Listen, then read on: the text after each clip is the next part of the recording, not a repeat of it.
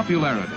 What is it made of? How does a person get to be popular with lots of people and have a few close friends, too? Let's watch and see what makes people like one person and not another.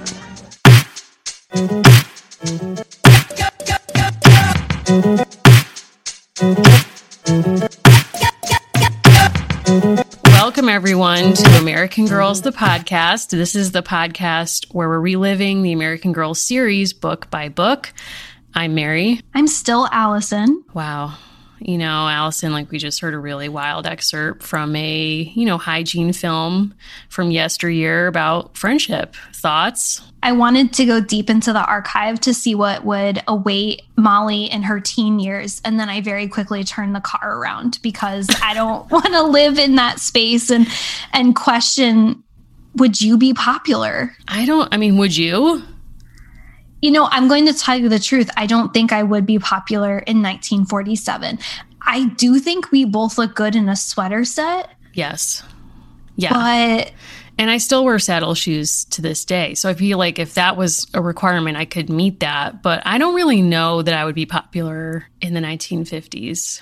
I do also think Grease being such a big cultural product of our life all of those men are 40 like i just feel like that you can't me- i've like yeah i can't like literally the only thing in my life i've ever been told by my parents you may not watch this or like consume this is Grease. like if you remember like when Grease had a renaissance at some point it was like some anniversary of it when we were growing up and it was on vh1 all the time and my parents were like absolutely not you will never watch Grease because it has a really bad message about a good girl who goes bad to like get the boy little did my parents know like that was not going to be relevant content content to me. However, I went to my neighbor's house and I was like, we need to watch Grease right now. We watched it. And I just was like so disappointed because I was like, John Travolta looks like he's 40 if he's a day. Like, it's so distracting. Wow. I also think there are so many layers to the plot lines that if you're sort of an innocent viewer, you literally just don't grasp what they're actually saying. Like, I think there's so much innuendo and double talk that I think when I watched it as a very young person, none of it processed. And then when I watched it slightly older, then I it was actually more inappropriate because I understood it. I think that's real. I think I also saw Grease 2 not long after I saw Grease 1 and it is the superior film. Like we don't have time to cover that in this show, but you know, you know, it's Michelle Pfeiffer's greatest film to this day. I just recently heard someone say it's a shame that her husband is such a prolific TV producer and she's never been the a central star of one of his shows and it must be because like she doesn't want that, which fine, but maybe it's because she's seen Grease 2 and she's like I peaked. Yeah, I would agree with that. Okay, thank you. I mean, I also think, you know, we are living in a John Travolta Scientology world. But you and I were going through a path, I will say, with the Bee Gees in the past oh week. And honestly, had my world rocked by the truth of their life story and learning. Honestly, I had no idea what a cultural phenomenon Saturday Night Fever was and part of what I loved about that, someday we will get to star in a documentary about Valerie Tripp. Yes. And we will get to be the stars and the talking heads where we talk about how we've speculated about her process. Watching people talk about how they come up with music is so cool to me because it doesn't happen to my brain.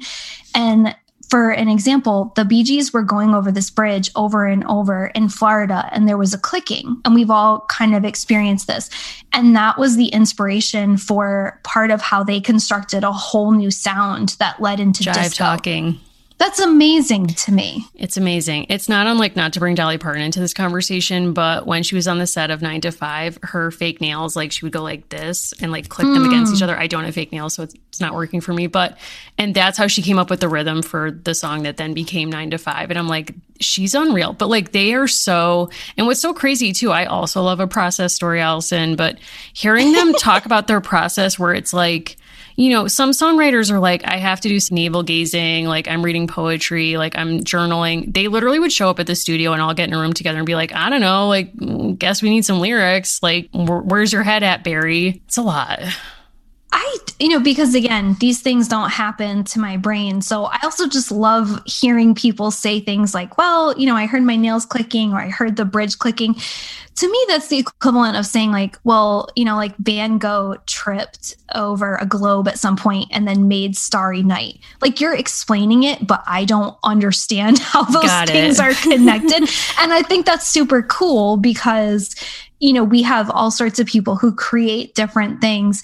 The way that the neurons fire in their brain will never happen for me. And that's why I love to watch it. Well, I think, you know, what you're getting at is kind of how we understand the imagination. And I think if you actually think about the imagination as a historical object of study, it's so incredibly understudied. There's still so much we don't understand about how people thought about the imagination in the imagination in the past and now. And I'm wondering like songwriting and creating an artistic work, that seems to be a perfect lens to sort of get into it because so many people mm. self-narrate how they make things. Like they have to tell a process story. So it would be really interesting to kind of look and see if there have been studies of that from a medical standpoint. You know, kind of like when they throw people now in MRI machines and are like, have an idea. It's like, does that happen? I don't know. If you hooked up these authors to an MRI machine, like would an American Girl catalog just come out? Us? I don't I would be terrified. Like no one should ever hook me up to an MRI machine for that purpose. Like please like lock the door, throw away the key. It's just like our plan to have someone destroy our Gmail should we ever be taken out at the same time. Like but to get back to the BG documentary for a second, because I do think it is really worth checking out if you have access to it. Something that was actually in the same way that for you, like the story of inspiration was really new and interesting, was like for me talking about the protest of disco that happens mm. at towards the end of their kind of the the the high of the Saturday Night Fever soundtrack they're on tour and you know like it's impossible for us to probably conceive of how popular they were because the way people consume music and the metrics for it have changed so much but you know they're on tour and whatever and there's like immediately already this backlash to disco. And the Bee Gees never self-identified as a disco group because to them they were just sort of like as you say following their inspiration and they dreamed up this whole new way of like this whole new sound of like Barry Gibb's falsetto and whatever. And it worked with disco so obviously like they were very successful. But there's this backlash and there's a very famous protest where they blow up a bunch of disco records at Comiskey Park and they cover this and i've heard about this before and read about it but they have really amazing talking heads. In this documentary who basically say if you looked there was someone who uh, a black man who was working at the park that night mm. and you were asked to bring a record with you to have blown up a disco record. And he was like, if you actually looked at the records people were bringing, it was like Marvin Gaye records, which right. are not disco records, but obviously like a record by a person of color. And so he actually offers this reframing of that event as like a racist and homophobic event, not so much about sort of like a air quotes harmless protest of a musical genre people didn't always like. I mean, watching that documentary and seeing people and there you can see the signs saying stay in your seats, don't get up, right? They're they're being cautioned to stay where they are. And I think they do a good job of framing it as essentially a white mob that is out of control and that is taking over a space, which obviously has no relevance to our world today. Yeah, uh, I know. I was actually like wanting to rewatch that part of the documentary after. So we're recording this on January 7th. So yesterday was the um, white supremacist riot insurrection in our capital.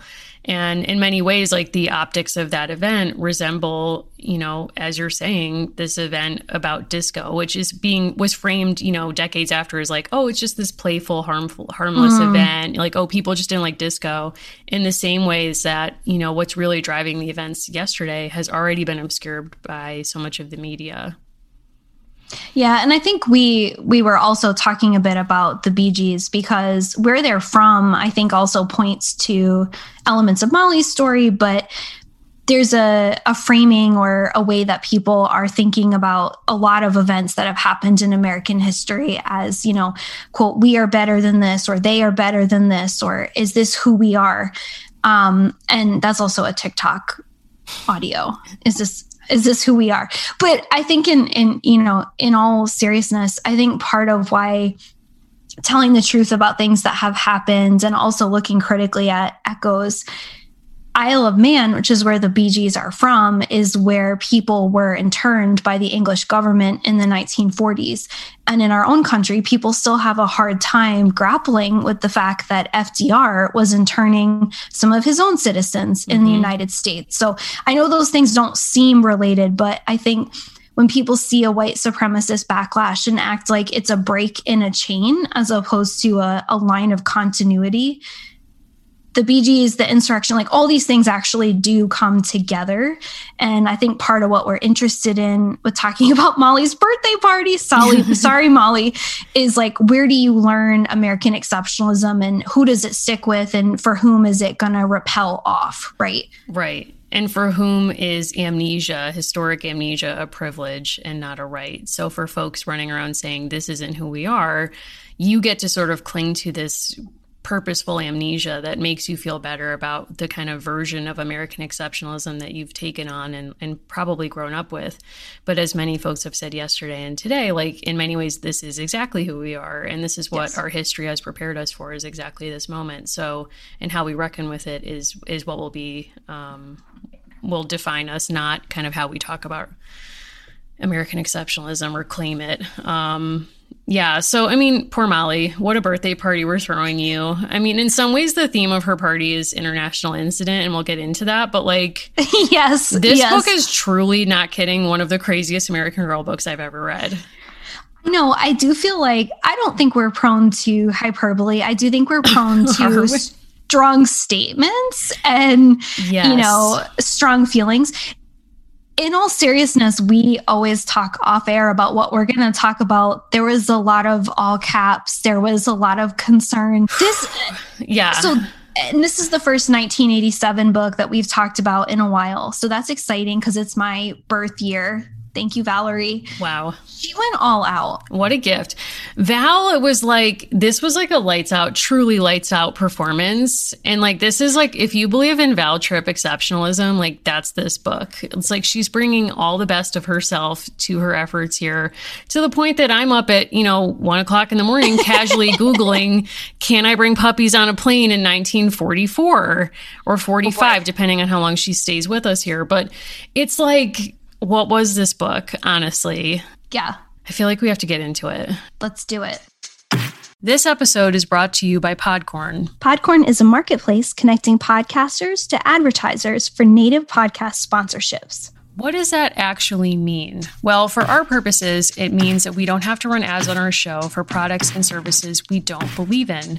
We take this community really seriously, so we've in an ongoing way been trying to match with products that actually meet our mission and our values and are things that we're proud to support. So Podcorn has been a really wonderful service where we've been able to log on to their site and find a bunch of advertisers who want to work with us that we're excited to work with as well. If you're you're a creator and you're looking for brands that you might want to work with, Podcorn is a great option. They have a marketplace mission to give podcasters transparency, creative freedom, and control. And you never give up exclusive rights to your podcast. Click the link in our show notes to learn how to sign up and to learn more about Podcorn. That's right. So just head over to podcorn.com and get started today. I'm going to give us the publisher's summary, which is always a joy to deliver. There's exclamation points. There, wow. you know, this this one is quite good, written by the folks at Scholastic. An English girl is coming to stay at the McIntires, and just in time for Molly's birthday! Exclamation point. Molly and her friends are quite excited until Emily Bennett turns out to be quite different from the glamorous girl they pictured. There's a war on, but Emily is shy and seems unfriendly. Then Molly discovers that Emily is worried about her family in war torn London. Never could have Mo- guessed that. Never could have guessed that. Just as Molly is worried about her father, and the girls become good friends. They even plan to turn Molly's 10th birthday celebration into a real English tea party. But the girls' friendship starts to fall apart when they can't agree about what's important, and it takes a special birthday surprise to help them patch up their hurt feelings. It's like absolutely no summary could contain this book. Absolutely no summary. I need to make two points right off the dome. Point one, and this is kind of for everyone, and this is a timeless statement. joint birthday parties never work. Oh, I feel the opposite. That's interesting. No, they never work. And maybe it's because I'm a Leo and it's like I need it to be about me. Like I'm going to practice some self awareness right now. But like, I'm just going to tell you, I knew that was not going to work from the moment they were like, let's share a birthday party. Okay. Okay. Why do you feel differently?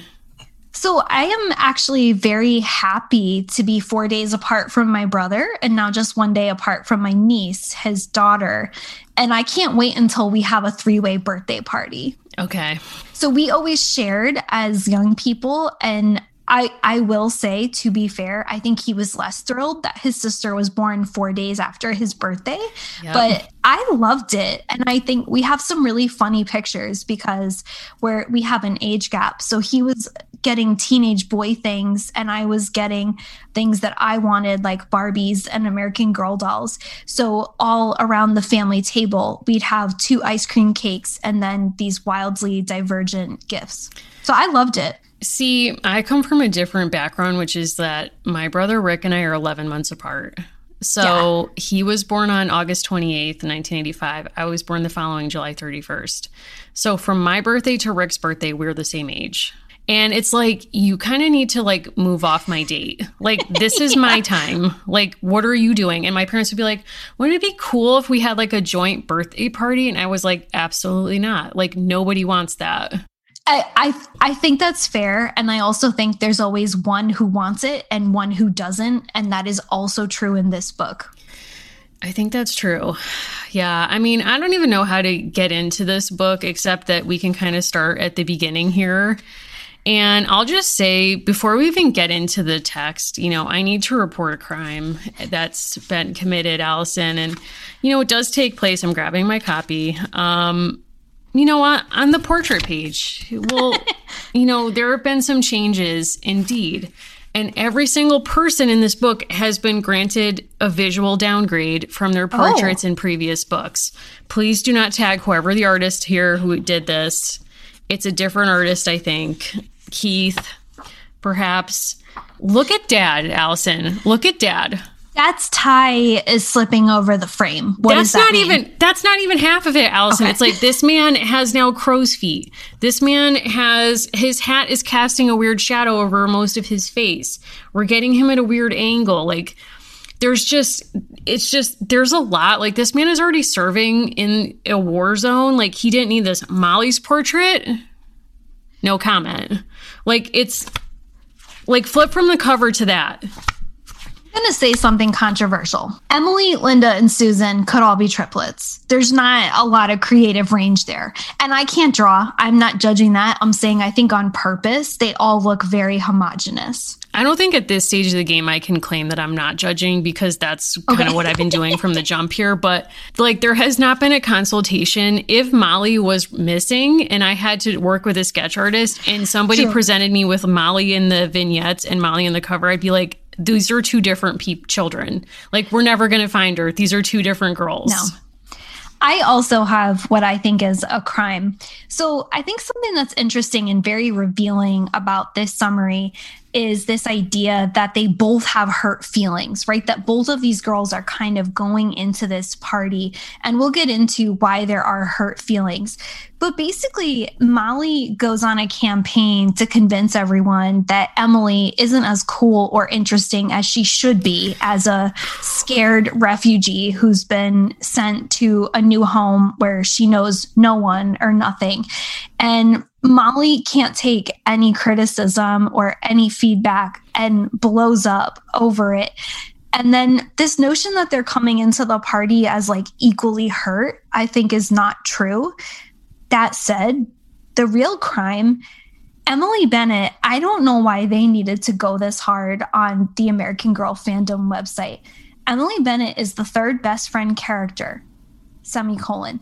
She is the friend of Molly McIntire.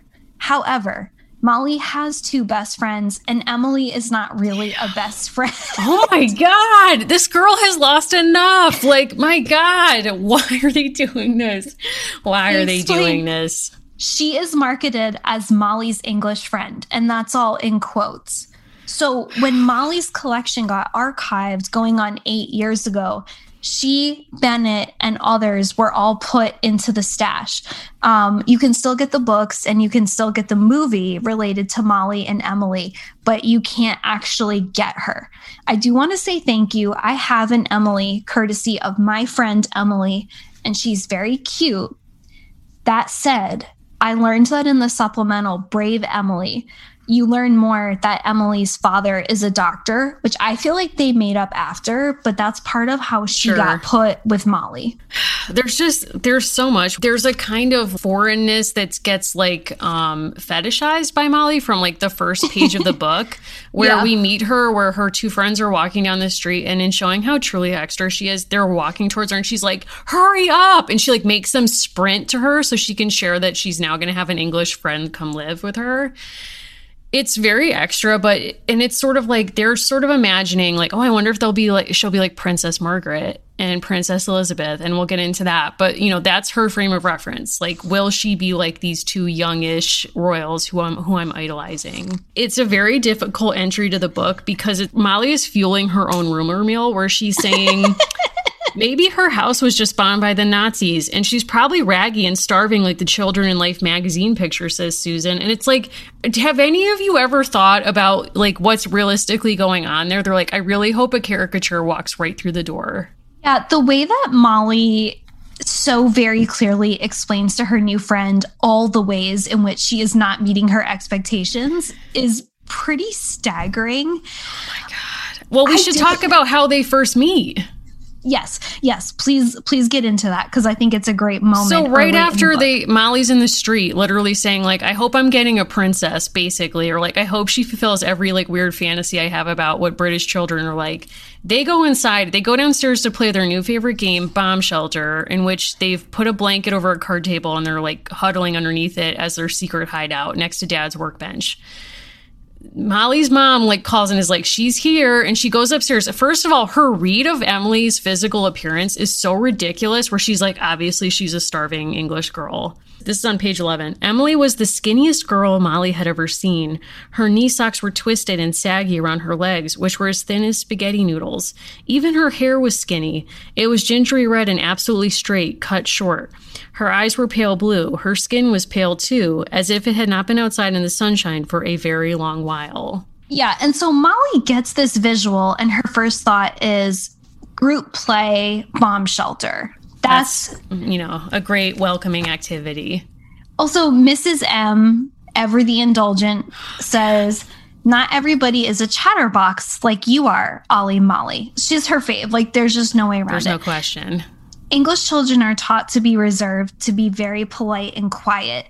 And then Molly, who, you know, t- there's a whole motif on the next page about flowers. We got a little narcissus action. It seems as if she doesn't like us, said Molly. She won't smile or anything, and she wouldn't play in the bomb shelter either. And this is where Mrs. M steps up the parenting, like as if she doesn't have enough going on. Give Emily a chance. Remember, bomb shelters haven't been places for her to play. Oh my God.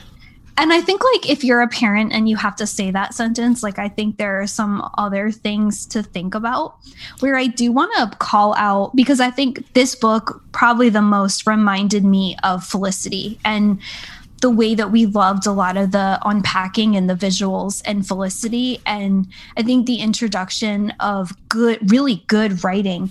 Um, then her mother kind of explains that Emily might be like a crocus that hasn't opened up yet. And we see a beautiful purple flower down towards the bottom.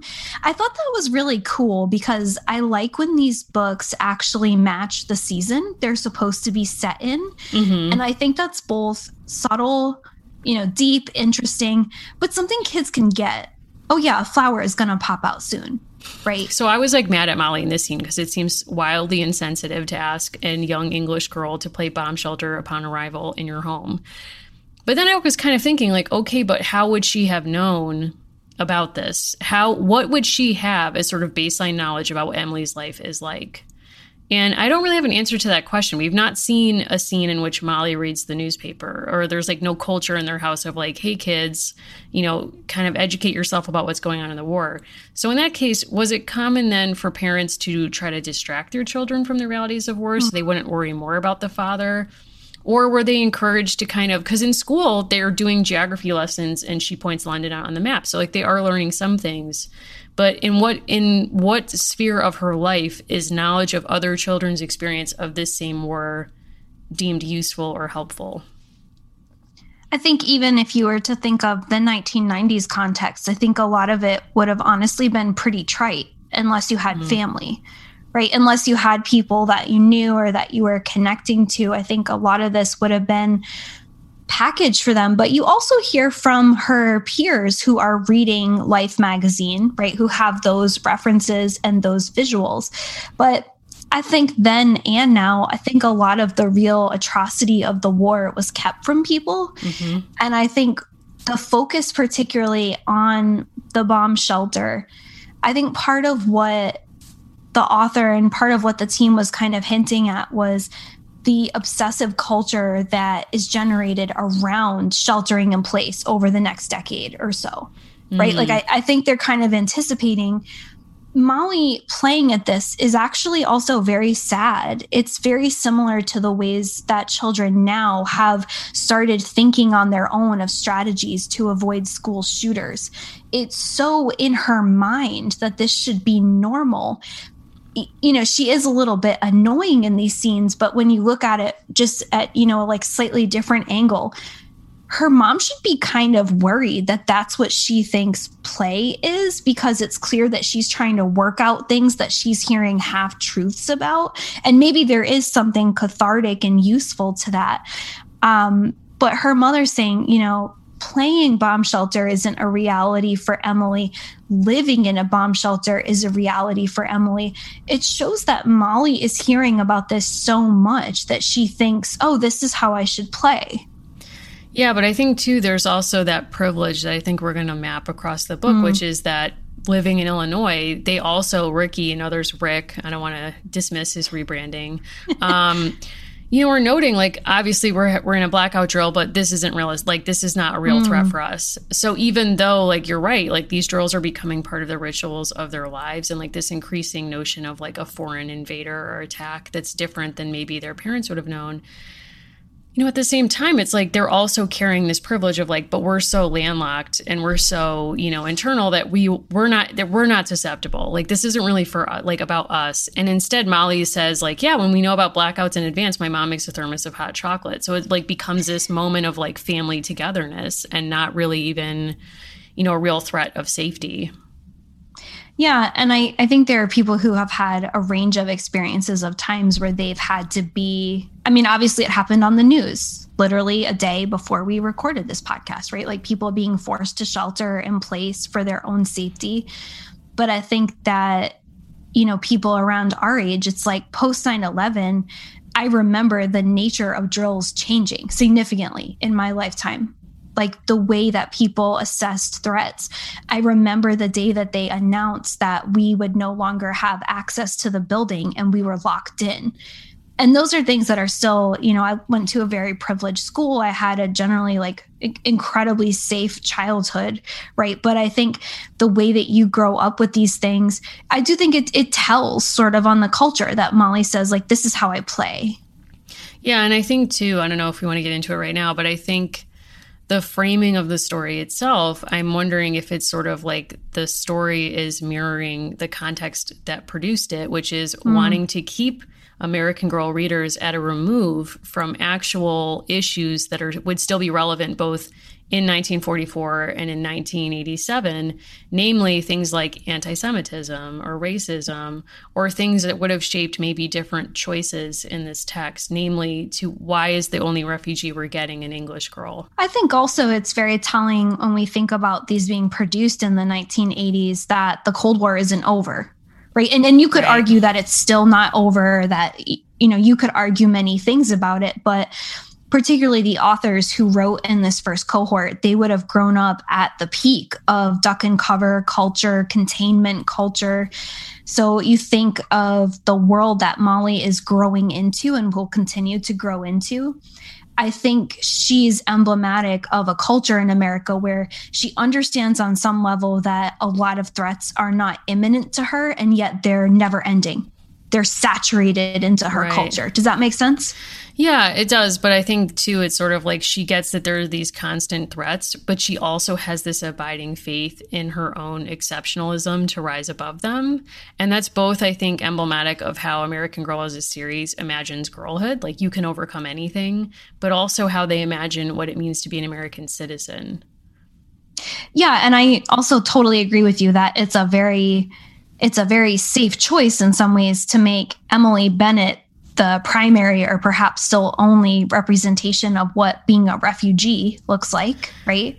Yeah. I mean, because we were talking off mic too about kind of how the, the periodization of this doesn't really track with what was going on with actual efforts to move refugee children to the United States, or in the case of England, to a Commonwealth country for the remainder of the war. Um, there was a group, Children's Overseas Reception Board, um, that matched English children with Commonwealth countries for the most part, and an American counterpart organization that helped to bring some children to the United States as well. So presumably, you know, Emily would be part of this or a, a similar group. There was also private groups funded by Kodak and other American companies that would try to like relocate children of their employees as well. And in all of those cases, it most of the efforts were focused on 1941 or earlier when the bombing in England mm. was actually quite terrible and all the destru- destruction that Emily describes likely happened. But after 1941, you know, there was a real shift and most of the war was taking place in continental Europe. So those efforts were sort of de- in decline. So it's very strange that in 1944 we see Emily coming to the United States. Yeah, I consulted Sarah Sundin's blog, and she writes historical novels and has great day by day coverage of the war. And she wrote a piece about April 18th, 1944, and how that was the last air raid on London and the end of what they called the Little Blitz. What I think is interesting, though, too, is around that time, so notably 420 is Hitler's birthday, as many people know, um, the RAF was dropping a ton of bombs on Germany. So, leading up to a climax on 420, 1944, um, they actually had a record setting air raid where they dropped um, 40,000 4,500 tons of bombs in time for his birthday. And that had been preceded by, um, honestly, a, a, truly staggering amount of bombing in Germany, France, and Belgium. Yeah. So, I mean, with all of that in mind, it is sort of hard to figure out this choice um, of periodization other than to fit with the brands like you know, four emphasis on years ending in four, um, but also hard to understand why we're not getting a Jewish refugee because mm. much of these organizations were focused on relocating Jewish children.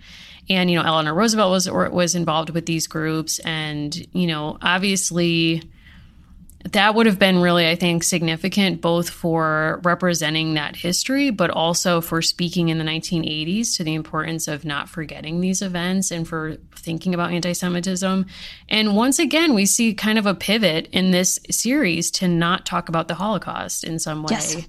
And I think that that's really significant. And it's actually, it's a huge bummer. It makes me really sad, especially in, in light of events yesterday seeing a man wearing a sweatshirt with um, the slogan that greeted residents at Auschwitz, he wore that as he stormed the Capitol yesterday. And instead, we get this story that also doesn't really make sense if it is an English child.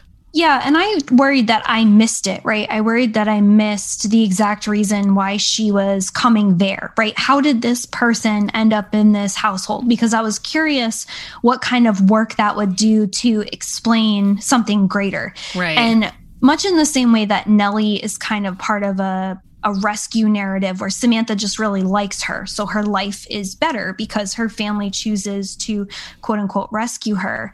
Um, I really was having a hard time finding much about English daughters of doctors ending up in middle America. And the reality is both the United States did accept more refugees than other places, but the numbers are still very low. The, the numbers are still not significant. The Holocaust Museum in DC um, acknowledges that there are different numbers, but it's about 180,000 to 220,000 over a 12 year period, which is mm. not a lot, honestly.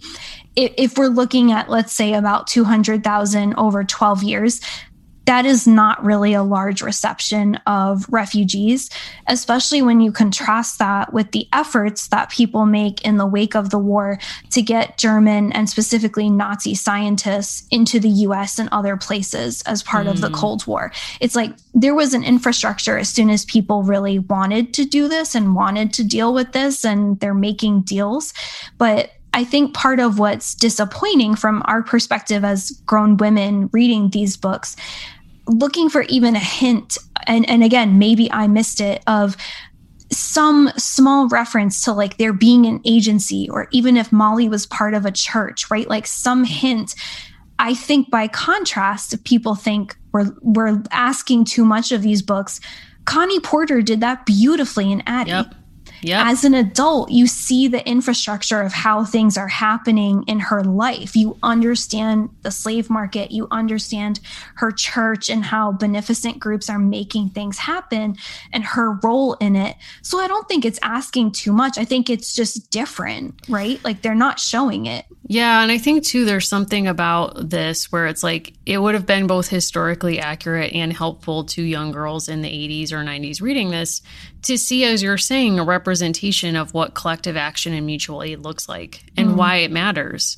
Because I think a major critique people have of now is that there's been such a focus on the individual for, you know, big structural reasons like a turn to neoliberalism and economics and culturally, like a move away from collective responsibility. If you've watched the latest season of The Crown, that was like one of the major themes um, in Margaret Thatcher's um, Britain but I think so keeping that context in mind, like how beautiful would it have been to have a moment like in Addie's books where you see mm. Molly being part of this community where she understands like, yes, I owe something to other people in my life, you know? And it's not just I need the best birthday for me. What I want for my birthday goes. And act because actually the ending doesn't really satisfy me. We'll have to get back to the plot here in a second, but I mean, she's not actually asked to sacrifice anything she gets probably everything she wants. And actually, Val takes a pass on actually having to resolve that because we're not actually invited to the party. We hear a hell of a lot about this birthday party. We don't actually get to go. Yes, I was thinking again about her party in relationship to both um, Kirsten and Felicity's, right? So different authors, but um, honestly, the fun of you know the guitar and, and all those elements in felicity and then the beauty of the friendships that coalesce around kirsten's birthday. Literally my top note not getting to live the birthday party. And huge problem. once again just like with other holidays that we've been through on the the molly mcintire roller coaster Molly is all about process. She is a slow to, you know, to gear up. So whether it's the dinner in the opening scene of the series, we're getting a lot of detail, a lot of hurry up and wait with the turn up. We go to Christmas, a lot of, you know, build up, not a lot of actual holiday scene. We are robbed of a birthday. I read several reviews where women said, Why did I remember her birthday party? Because it didn't happen. Yeah. Well, yeah. And it's almost like, you know, like, did we all remember it because our desire is so strong? It just like infiltrated our imagination and we were like, yes. Like, it's sort of like there's that thing when you're watching a movie where you're watching a scene and it cuts to another scene that connects to it. But like, if there was a missing action in between, you sort of like, I don't know if you've ever had this, but you briefly imagine, like, oh, this must have happened before yes. this next scene. I had that experience reading this book where I'm like, um, because we went right from that to like a truly shocking peek into the past, which we'll get into. But this book at the end, I was like, I'm sorry, wait a second. We have time for like truly an insane like war of words between these two gals. And all of this workout over like what's the menu of the birthday party, which like I will say matters to me, but yes, then it's like, okay, we work up to this. It's the morning of the birthday. We see what shocking gifts we get. We'll get into that. And then the book just ends. The book ends before the party, which I don't care for. And I also don't like that because there's quite a few scenes where I think the young girls are being unkind about Emily, and there aren't really consequences for that. And I think as a tool, right, to learn how to be a good friend, Molly kind of bullies Emily and they fight over decision after decision about how this party is going to run. And I'm just going to say it Molly, being a Taurus, has an idea of what this party is. And really, though, like she's really not actually open to new information about how a British princess party would go there's a central problem that drives a lot of the plot in this book, which is Emily imagines that all American girls are like Shirley Temple. And Molly thought she was getting an actual princess. And so they're both disappointed, but Molly is louder. Molly is louder. I feel like I can't actually engage your Taurus kind of heat because I'm married to one and like that could be awkward for me in my life. But I will say that, you know, being stubborn is a trait like that tracks, like story checks out um, in a very lovable way. But I think we need to get so like we're in the blackout. Like they play bomb shelter. It doesn't go great. She starts to go to school with Molly. All the girls are disappointed in who Emily is. It's it's also a war of personality types because Molly's clearly an extrovert and Emily's an introvert. And basically everyone pathologizes being an introvert in this book in a way that's sort of insane. So yeah, okay, she stays to herself, whatever. People are like, we're disappointed. Then there's this blackout, and Emily starts to cry in the corner of the basement. And Molly's like, What's the problem? Like, when we know about this in advance, my mom makes hot chocolate. Like, it's good times. And Molly's like, once again, chronically not reading the situation, not being an empathetic friend. Like, there's a lot of crimes against friendship in this book, like not empathizing, not having compassion. The thing that brings them together is in the basement, they both realize they like the princesses, Mar- Elizabeth and Margaret, that this is a common interest. And in fact, Emily has brought with her a scrapbook she keeps focusing on Princess, now Queen Elizabeth, and Princess Margaret. So this leads to them starting to dress alike. They go put on identical outfits every day and walk an imaginary dog. Yeah. I mean, that part I was like, Val, did we need the imaginary dog in this? Like that was a lot. But like that's the thing that brings them together. Then they realize it's Molly's birthday coming up, and the mom's like, Molly, like we gonna what are we gonna do for your birthday week, basically? And you're like, I guarantee you, Rick does not get a birthday week. Like I guarantee oh, no. you, Mrs. McIntire is not like. Ricky, like, what do you want to do for your birthday party? She's probably like, oh my God, Rick, it was your birthday two months ago. Like, I'm so sorry. Totally spaced but like there's such hype. And then molly this is the only moment of generosity or this is how it's presented is says emily you haven't gotten to celebrate your birthday for years. Why don't we share my birthday party? Yeah and it is kind of primed for disaster because you know as a way to i think better explain and draw out how children's birthday parties of this class and background would be there's like a constant tete-a-tete where Emily says, Well, in Britain, we would have lemon cake. Molly's like, Yuck, right? So, like, Molly has this kind of interest in the royals, but really doesn't want to learn how British people might do anything else. And when she hears that she would have to take her tea a certain way, she's not interested. Where I do think you know, this book and others that we've read kind of tell on themselves accidentally is this is exactly how multiculturalism worked in the 80s and 90s. Yeah. Like the way that some people will say like well i love to go to x because i love to try thai food and then they get back in their very expensive car to wherever they live right? 100% it's like well i like to be a tourist and i like to experience this. Because when emily tries to really open up about why these things would be meaningful to her and even her understanding of the royals molly is like yeah that's not what i pictured. I'm not really interested. She's like mm, i don't think so. Like they do wear tiaras because that's a sticking point where Molly's like, obviously, in preparation of our birthday party, we need to make our birthday crowns. And just yes. says this as like, this is assumed, everybody does this. Which I read this as a Leo and I was like, oh my God, why haven't I made a birthday crown? I'm embarrassed for myself. But you know, basically Emily kindly pushes back and sort of says like they don't actually wear tiaras, like they wore one at their father's coronation, but that's it. They dress like you and me every day basically. And Molly won't accept that. But I think you're right that there's something to this where the food is where it comes out. And this is where like food history is interesting is like Emily says if you want a tea party, you actually have to have tea.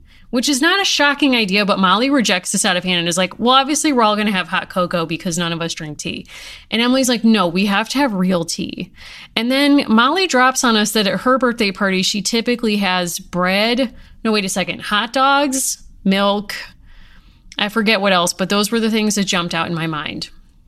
Maybe peanut butter and jelly, something like that. And Emily kind of turns up her nose and is like, We have tea sandwiches. Like, you cut the crust off. And she's like, Well, what's on that? And she's like, Watercress and meat paste.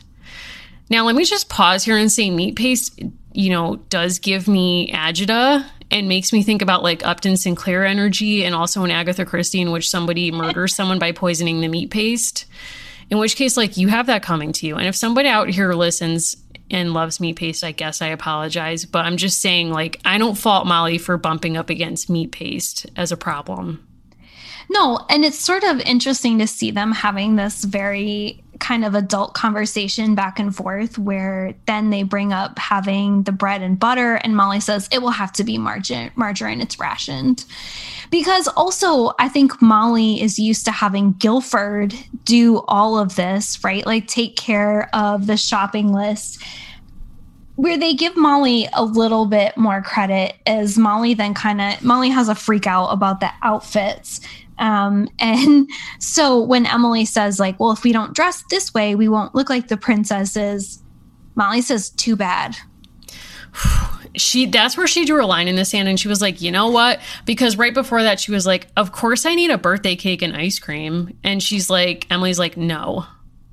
Well and her her subsequent realization molly realized that emily didn't have a party dress. So then then she feels bad and where i also think like the parenting man is so hands off in this book. Like the mom introduces a new family member and then is never available. She's gone.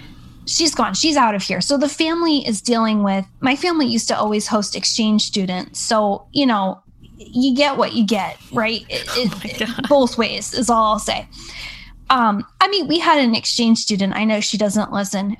She couldn't stand me, and in retrospect, I completely understand why. why I was six. I was very annoying. Like, I'll just say that. I found her fascinating. It was not mutual. Damn. She is now like a very top lawyer in Madrid. So, I mean, it's complicated. You're dropping in a new family member.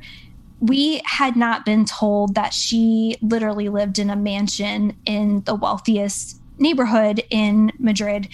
And so she would take like 45 minute showers well, we were already a, a sizable family living in this home. And my dad had to say, you know, you can't you can't do that. Like we have you know only so much in the hot water tank. And uh, we would set a timer and she would just go past it. So uh, wow. all of that is to say like these these are complicated relationships that sometimes you didn't ask for. And so when molly is getting this pushback she's like too bad. But the mom does ultimately come through with matching outfits and what else does she deliver? Because i was i was shocked. Well okay we can't go there until we have to revisit for one second the fight that they have before the presents yes. arrive so, okay, I sort of am with Molly in wanting to put your foot down about having a birthday cake because I would insist upon that as well. Yeah. Like, I have very strong feelings about that. And Emily coming back and saying, like, we could have lemon tart. It's like, uh, no, I will never forget. And I still have not gotten over the fact that my parents forced us to have lemon cake, like lemon filling cake at our first communion party because I think my parents thought that was like fancier or that was like, you know, like it's more formal. And I hate lemon cake like oh. I could have I could have had chocolate cake that day is all I'm saying. Like I will never choose anything that's not that if it's available. So I understood that that war between them. is all I'll say. So things start to go downhill because of a song, okay? Molly starts to sing My Country Tis of Thee. At which point Emily starts to correct her and says, "No, that's not what that song's about." Now, this is after like a real like friendship montage where they're like going roller skating, sharing one pair of skates, which feels unsafe, but whatever. she starts singing, and then Emily says, No, no, no, no, no. The words are God save our noble king. And Molly's like, It's not. It's our and Emily's like, It's our national anthem. Like, I know what this is. And Molly's like, It's not. And Emily says, It was a British song first. You Americans think everything in the world belongs to you. And Molly says, We do not. And Ricky tries to be the peacemaker, which is a shock. It doesn't really go anywhere. yes, it is. So then Molly hears the radio and the news is on, and the news says battle weary Britons welcomed more American soldiers today. They call our boys, quote, the Yanks. The Yanks bring hope to these tired English people. Everyone knows it's up to these Yanks to save England and the world from Hitler's threat. At which point Emily yells back at the radio, That's not true and everyone was startled because of course emily like has been treated as like someone who doesn't speak. So she just speaks out and molly says but it is true. England can't win the war without america. Our soldiers are stronger than yours. At which point emily says oh you americans you always have everything your own way. You think you are so important. And molly without missing a beat says we are important and things go downhill from there to the point that Molly goes to bed. Mrs. McIntire sends them to the room they share. I don't know how that resolves the fight. And basically is like, get out of my hair, go to bed. Molly falls asleep. Emily's crying. Molly falls asleep just thinking to herself, quote, I gave in and gave in and gave in to Emily, she thought. I'm not giving in anymore. Tomorrow I'll tell mom we're having a regular American birthday party and Emily's not invited. And then she just falls asleep. It's like, is she a sociopath? Um, she's a Taurus, which again, I'm not saying all Wow. Tauri. I'm not. I know, like you know, and I'm just gonna say this. Also, I'm pretty sure Emily's a Libra. What does it all mean? I- What I does mean, I it all mean? I have some more birthday intel that I will share very shortly. Um, they're having this fight, though. I think at the crux of it, there's this issue that like Emily has been quite quite literally deprived of a lot of things for years and is also now deprived of family and friends and is a strange environment and i think there is a very real sense in which there are people who see kind of that middle class american lifestyle as not just affluent but excessive and at mm. the cost of the rest of the world right Right. so all of the sacrifices that Molly is making that are proportionally difficult for her, Emily is thinking, "Girl, I did that when I was 4." Right. Like, Like, she's, she's- literally grown up with this. A, a book I read recently that I really appreciated. It was fiction, but I thought it handled this smartly. It was called Secrets at Nanreath Hall, and it was a, a two generation story that switched back and forth a mother and a daughter. A mother dealing with World War One in England, and a daughter dealing with World War Two in England. And it was an interesting dialogue of like the daughter trying to learn the truth of about her father and what happened during the war. Hmm. And what I think the author did really well was like the relentlessness of the war for people in Mm. Britain. And there's a lot of characters who transcend both stories where it's like you see them one way in the part set in 1917. And by the 40s, they're so bitter because they've done this. Right. And it's like, I think reflecting from Emily's perspective as well, like and Molly's, they've also grown up in the Great Depression. So it's like, Yeah. you know, there's been so much privation, which, as you say, is entirely proportional. And if you think about privilege as both the ability or the number of choices you have available to you and your access to resources, of course, Emily's going to look at Molly and say, like, this is a very privileged person. Yeah. Molly herself doesn't see because all she sees is her own deprivations. But just the very fact that she can put together like this seemingly elaborate birthday menu during wartime, even with rationing, you know, I'm sure that's really off putting. And it, it does bring up too, like when friends disagree, like how do you work that out? And, you know, in their case, they just, I don't think handled this in a healthy way. This is like another moment where I feel like the book could have modeled some healthier behavior in terms of like everyone disagrees sometimes. And certainly that comes up in friendships of any age. Um, but how do you handle it? And for Molly, it was to completely ignore her friend and Yes. fantasize about how she was going to punish her by, you know, like totally reverting on the shared birthday plan and disinviting her from her own co birthday party, which is actually like really mean. Yeah. And meanwhile, like Emily's doing this very human thing. Like she's feeling her feelings. She's crying. Like she's gone through so much stuff that Molly doesn't even know about. But there's no like attempt to really communicate. Like basically what ends up happening is they wake up the next morning and Mrs. McIntire and Ricky come in and give them truly what I would call a reckless wartime birthday gift of puppies. I mean, we have seen this though with Samantha's birthday. It was like shock after shock. It is shock after shock. And in a way, I was like, this is so fascinating that Val's idea of what reunion should look like takes place or entirely depends upon consumption. Like the thing that yeah. brings them together are things. Well, and Emily herself recognizes that Molly is pretty materialistic, especially compared Ooh. to her, and, and kind of calls that out. I think what's challenging about Emily, too, aside from the very mean characterization of her as not a true best friend in the that AG so fandom. Dark. Oh my God. But there is that weirdness of this person lives in your house. You didn't know them a week ago. Your birthday is coming up. You're not relatives. I- until it's brought out later, they don't know that they both have fathers occupations in common. So there is kind of a, I'm not defending Molly, but I'm saying this person is kind of dropped into her life right. without a ton of guidance for how to be a support to her.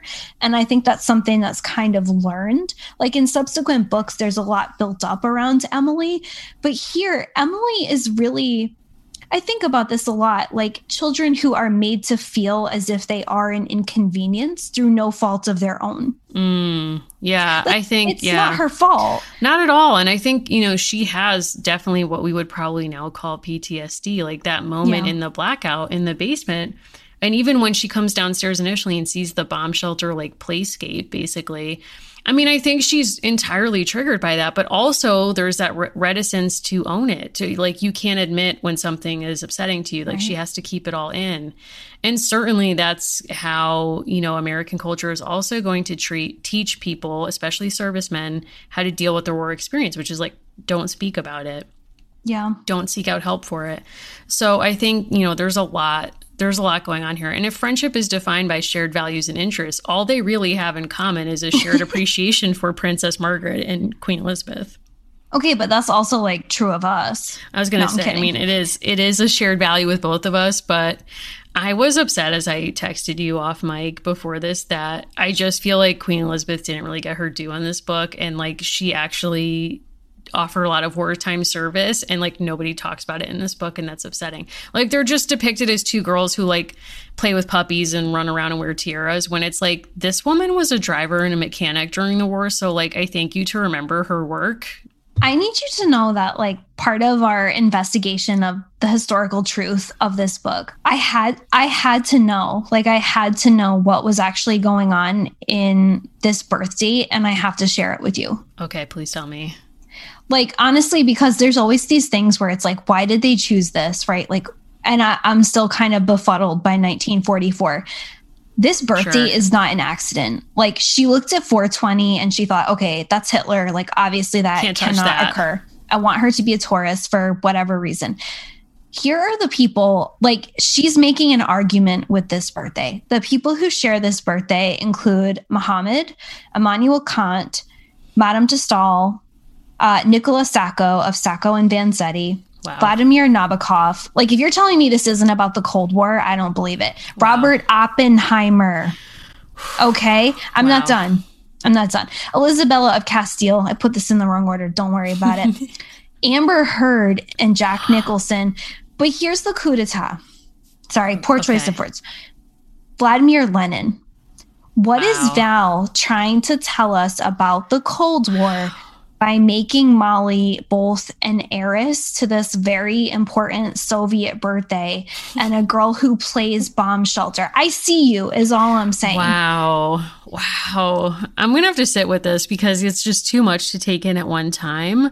But all I could think about at the end of this book is that Molly is going to bro- grow up as a person who herself like saves her money with her husband or you know roommate we'll say to go on like finally like leave the country go on an international trip and she comes back and they're like how oh my god like you went to paris how was it and she's like i went to mcdonald's it was great like that's her move is like i don't want to go outside of my comfort zone and like oh it's not like our mcdonald's but you know so uh, it was okay you know it was fine okay.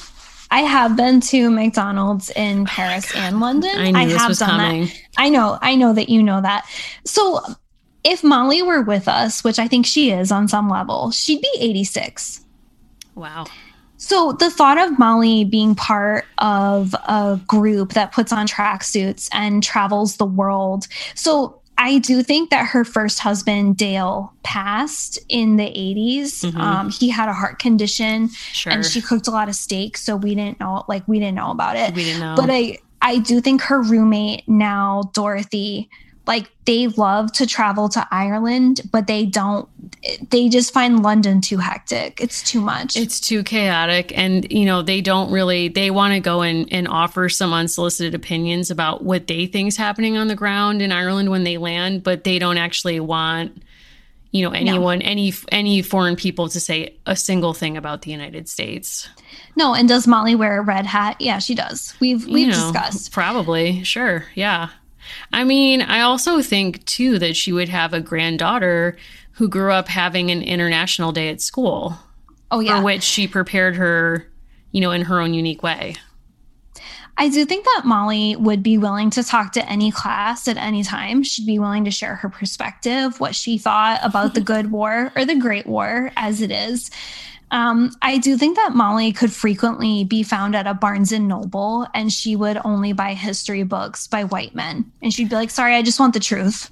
Oh my God. Okay. This actually reminds me of something. So I cited the World War II Museum on this show like a couple episodes ago. Come to find out, like, Allison, that's really bad. I didn't know. Mary, did you know did- it was like founded by Stephen Ambrose? That's how I got there. Like, Molly might want to read his books. I don't know. But like, I didn't know. Okay, we did not coordinate this. Thank you so much for bringing that up. Okay. So we on our show account, we now follow an Instagram account called at dismantle wwiim. So okay, that's great. how you can find it. It's dismantle the World War II Museum we we were not aware of allegations brought forward and truths brought out by staff who work at the World War II Museum about systemic racism and other problems. Mm-hmm. We were not aware of that. A listener directed us to that account. We read all of the posts. I'm very grateful that someone sent us that. We were telling everyone to go give them yarn. We did not know. We yeah, know now. We know now. We know better. So we're there acting. are there are serious problems there. There are different ways that staff have asked for support that you can learn about on their Instagram, which I think is really important. Something we weren't aware was the extent to which people are talking about the World War II Museum as basically a piggy bank for rich white men and a white supremacist project that has hurt communities who live nearby. So we were not aware right. of that. Now we are. So definitely yes. check that out. Yes, and Stephen Ambrose famous for plagiarizing an entire page of one of his books from someone else's book and claiming quote he just, you know, it came to him in a dream probably from having read that other book before and he just, you know, it was in his consciousness. He just didn't remember that, you know, it's like weird that you remember an entire page of someone else's book word for word and not remember where you remembered it from. It's like strange. So, Mary, if he was someone that, you know, was giving birth in the time of Molly, I would buy it because this was the era of Twilight birth. I'm going to be honest with you. This peek into the past was so unexpected. I don't even know if we can go there because it just shocked me page after page. It was like childhood was better. Like everyone is giving birth in hospitals. Both of those things are not objectively true. No, it was this this peek into the past. I don't know if it was because it was birthday theme. They chose to take us fully on a life cycle journey of like a girl Molly's age, like from Molly's era. We open with a photo of parents staring at newborn babies through the like glass of a hospital. You know, like yeah. those famous scenes. And we end with like truly a shocking pivot at the end and I guess we'll get there, but yeah, I think I really bumped up against the presentation or certainly the the progress narrative that we get about what maternity care was like and how kind of like the history of maternity hospitals and whatnot that we're getting here. That like being born at this time, you had like the healthiest entry into the world. So what's troubling too, just on a just a logistical plane, being born in the 1930s was not a great time for many reasons right? Yes. So the 1930s and 1940s, a lot of these practices actually changed considerably in that period because of the fact of the Great Depression and the war. Right? And I think what was kind of strange, there is a mention that people were kept away from babies in the hospital.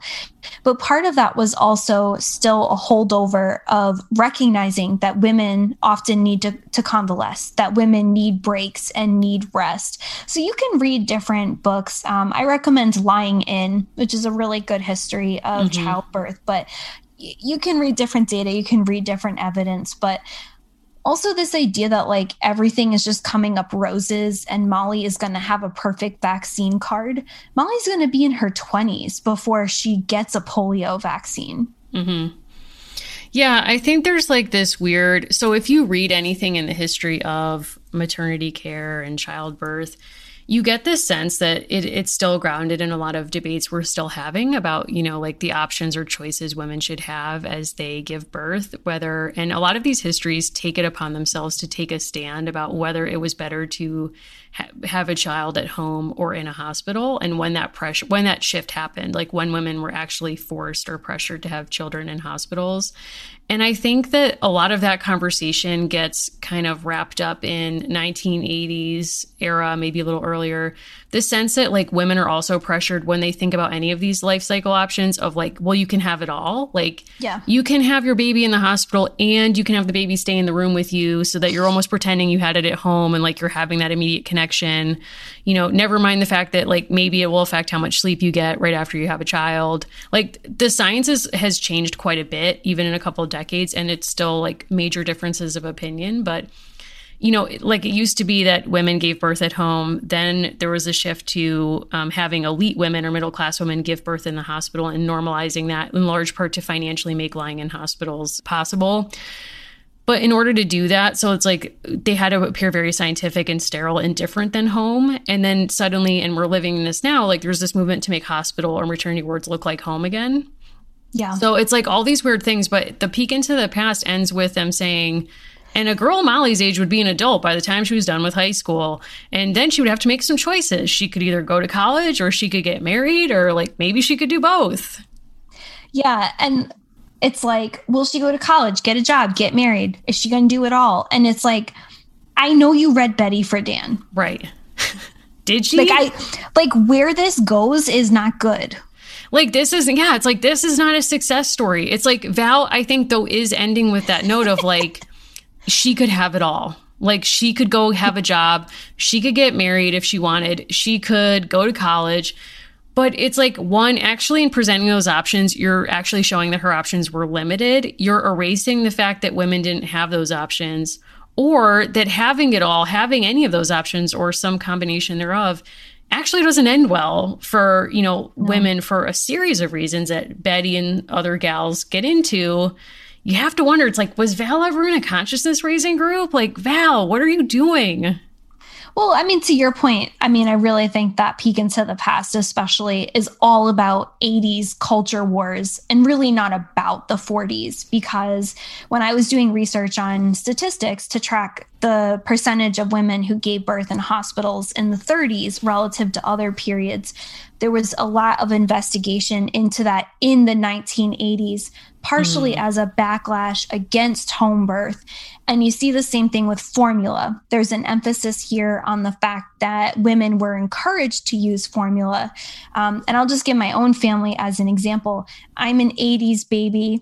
Um, my grandmother and like her sisters were having children in the 40s and 50s they they thought that if you weren't using formula you were totally destitute and then by the 1980s breastfeeding was really encouraged for a lot of women mm. so these things like they really are in relationship to each other like you're saying it's not mm. just hmm. one or or the other also do we get a reference to twilight sleep because that was the real game changer like that was ultimately yes. how they got middle class women in hospitals to deliver babies because they were like hey listen whew, you want to go to sleep and wake up with a baby? Like, come on into this hospital. It's like, can we get that back? And can I just have it for like dental cleanings, basically?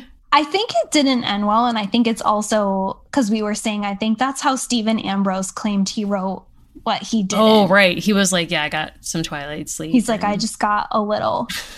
I just keep thinking about that. There's an episode of Mad Men where they show it.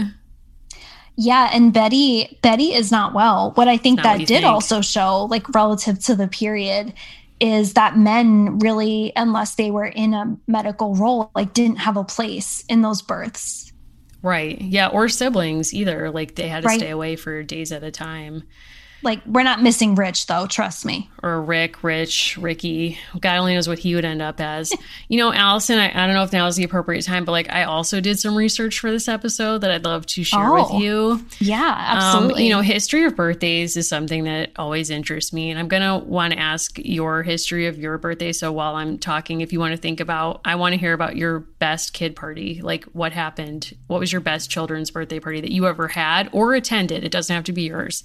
Um, okay. But in the meantime, I was doing some research because I wanted to know, like, what you know, what is the baseline like middle class white girl birthday party that's happening in the ni- late 1930s, early 1940s? And so I jumped I jumped onto Chronicling America, which I love to use, as I've said before on this show. Anyone can use it.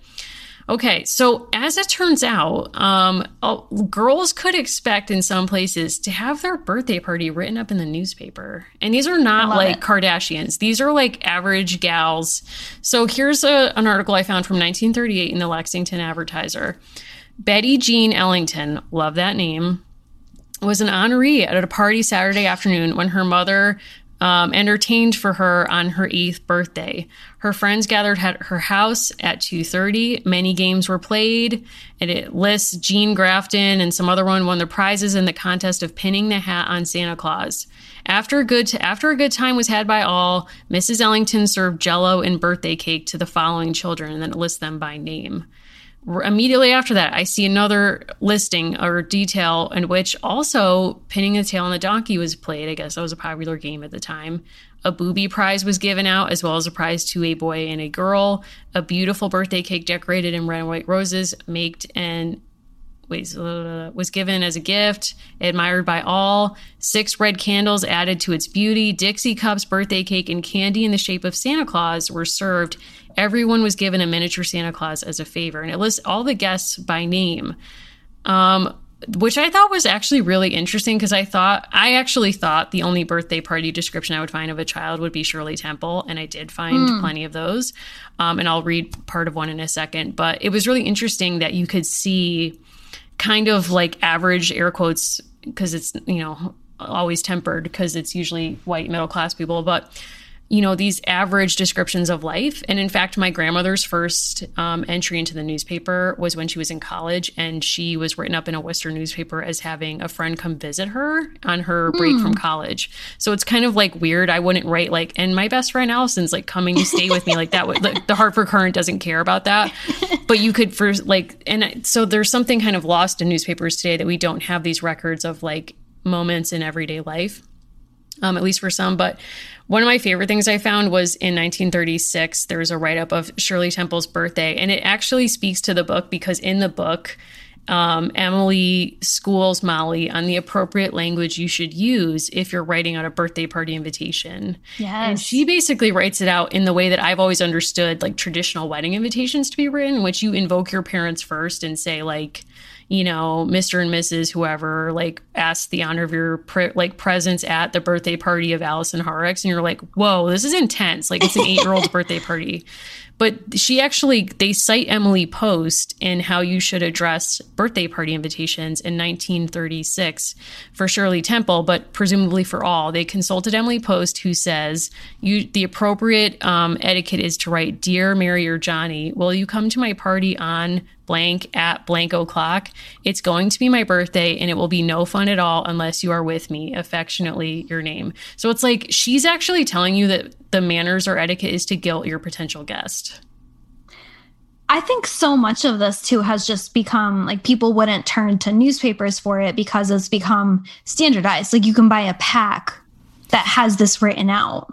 Yeah, but also like I think so many of them are now Evites. Like something that was Yeah. different even about our childhood versus like kids now is that I remember like so carefully printing my invitations to my birthday party.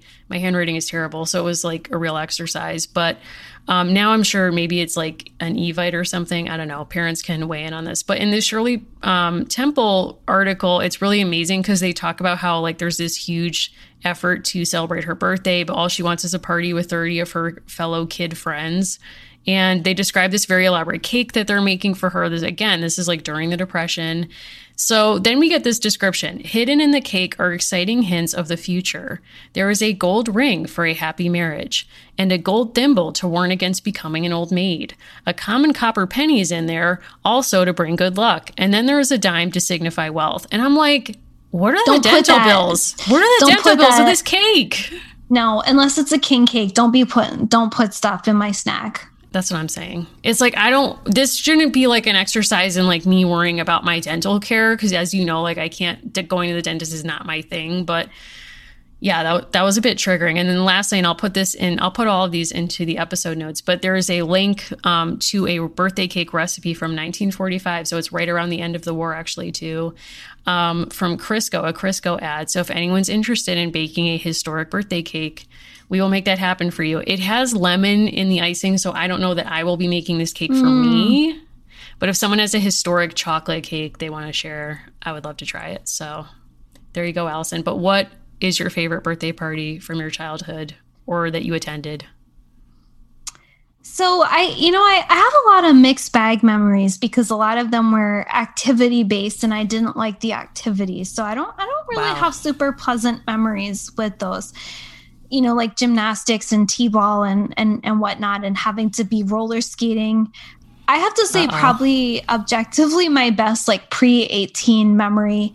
Uh, when I was a teenager, my brother moved away uh, for for after graduate school to start working as an editor in Illinois, land of Molly McIntire, and my family flew him home as a surprise, and it was actually really exciting.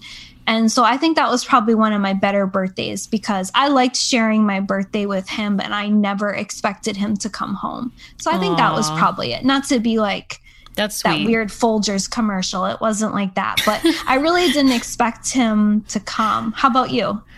Um, so I had a lot of birthday parties that I didn't really appreciate at the time. That when I was growing up, it was very cool to have them at places like Super Club, and that might be a regional reference. But do you know what that is? Where it's like Yes. you go and like exercise and it's supposed to be a party. It's like my nightmare. But my parents were always like very into we would have it at home and we could just have a couple friends over and there was always a craft and there was always a theme. And Grandma Fluffy, who obviously I was very close to, was getting like was very invested in these occasions. And so I had a party that was a tea party where we had our American Girl dolls, and my grandmother went to Christmas Tree Shop, another like local fave, still love Christmas Tree Shop, and got these like doll sized straw hats that then the craft was that we decorated them, which was very fun. Good Wow, times. we've we've been through it today with Molly. You know, I mean, I need to like go make some cake myself. Like, I need a therapeutic baked good at this point to get through what we just went through. Like, Me I too. like honestly, and I know I kind of started with this. How is Emily supposed to take this dog home with her? Like, I'm really worried about this. I think that dog is going to a farm. No, she's I'm already just- lost a dog in the blitz. Okay, but that dog is gonna go to a happy farm. I know that when we pick up next, Molly's at camp. Oh my god. Get your landlines ready because we're calling a club and Molly is going to camp. Oh my god. Can you even imagine? I can't even prepare myself for how extra she's about to be at camp. I'm pretty excited about it. I'm excited. I hope, you know, like she's a better friend in the next book. You know, that's my wish for her as our fave. Like, come on, Molly, like pull it together. I don't know what she's going to do if Mrs. Mack's not around or Mrs. Gilford. She can do it. Gilford is secretly running the camp. She probably is because she wasn't in this book, so she probably like was heading out early to set up and maybe she refused to appear because of how she appears in her portrait in the vignette. Like honestly, she was the most wronged by that. Just I check agree. it out, listeners. That's all I'm going to say. Mary, if people need to send you like updates on Gilford as they learn of them through FOIA requests, Wow. how should they do that? Please, you know, don't redact anything and send it to me on Instagram at Mimi Mahoney or on Twitter at Mary Mahoney123. Now, Allison, if people need to get at you with, you know, all kinds of birthday, you know, theories about Tauruses, like any Taurians listening who feel wronged by your comments, want to reach out to you, like, how would they find you? I recently had a great exchange with a Gemini who was like, I understand. Wow. So you can find me at Allison Horrocks on Instagram and Twitter. And we also love when you follow the show to get updates and, and see different things we're posting about. We're at A Girls Pod on Twitter and we're American Girls Podcast on everything else. You can also visit our website to find out all the other ways that you can contact us. And thanks to all of our Patreon supporters. Um, we yes. look forward to our episode this month um, which we've not yet recorded but will. And last month, of course, we read Mariah Carey's autobiography. Our Discord channel is very lively on there, that community. We create channels as people request them. We recently created a channel for all of our expat listeners, mm-hmm. which is very active and cool. We also have a Bachelor Fantasy League happening. It's not too late to join us. Um, and you can make your picks for the whole season and see how they fare. So, lots doing. Thanks so much for everyone who supports the show and supports us by listening. We really do so appreciate it. You know, I don't want to be like Molly and not be grateful.